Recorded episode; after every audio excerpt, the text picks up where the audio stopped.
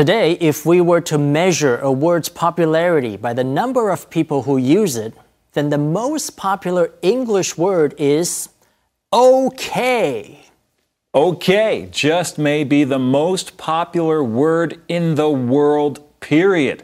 We can trace okay's first appearance in print to an eighteen thirty-nine edition of the Boston Morning Post newspaper.The eighteen thirties was a time when creating simple, witty abbreviations was all the rage.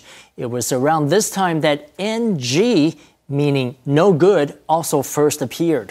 Okay, before eighteen thirty-nine, we don't really know where okay came from, but perhaps it's this murky origin that gives okay a flexibility that few other English words enjoy. Right.Okay has flexible spelling. There are a few ways to write it. Okay, okay. Okay is flexible grammatically. It can be used as a verb, adverb, adjective, noun, and as an interjection. This means okay's meaning can flex a lot. Depending on the context, okay can express great enthusiasm, okay, or casual assent.Steve, do you mind continuing? Hmm, okay. Okay can also indicate lukewarm endorsement. The party was okay. And even meaningless filler, as in, okay, everybody, let's end here.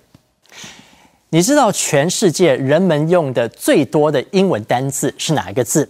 没错，就是OK 早在eighteen thirty-nine年 OK 就出现在波士顿的报纸上这个字能够持续的存在或许是因为它可以很弹性的使用 OK 可以当动词副词形容词名词跟感叹词用它可以表达不同的语气像兴奋 OK 或无动于衷 OK 而且呢它也可以有不同的拼法像用大写的 O 跟 K或是 O 跟 K 后面各打上一个点或是用 O K A Y 将它拼出来都行 OK 这就是今天的 InfoCloud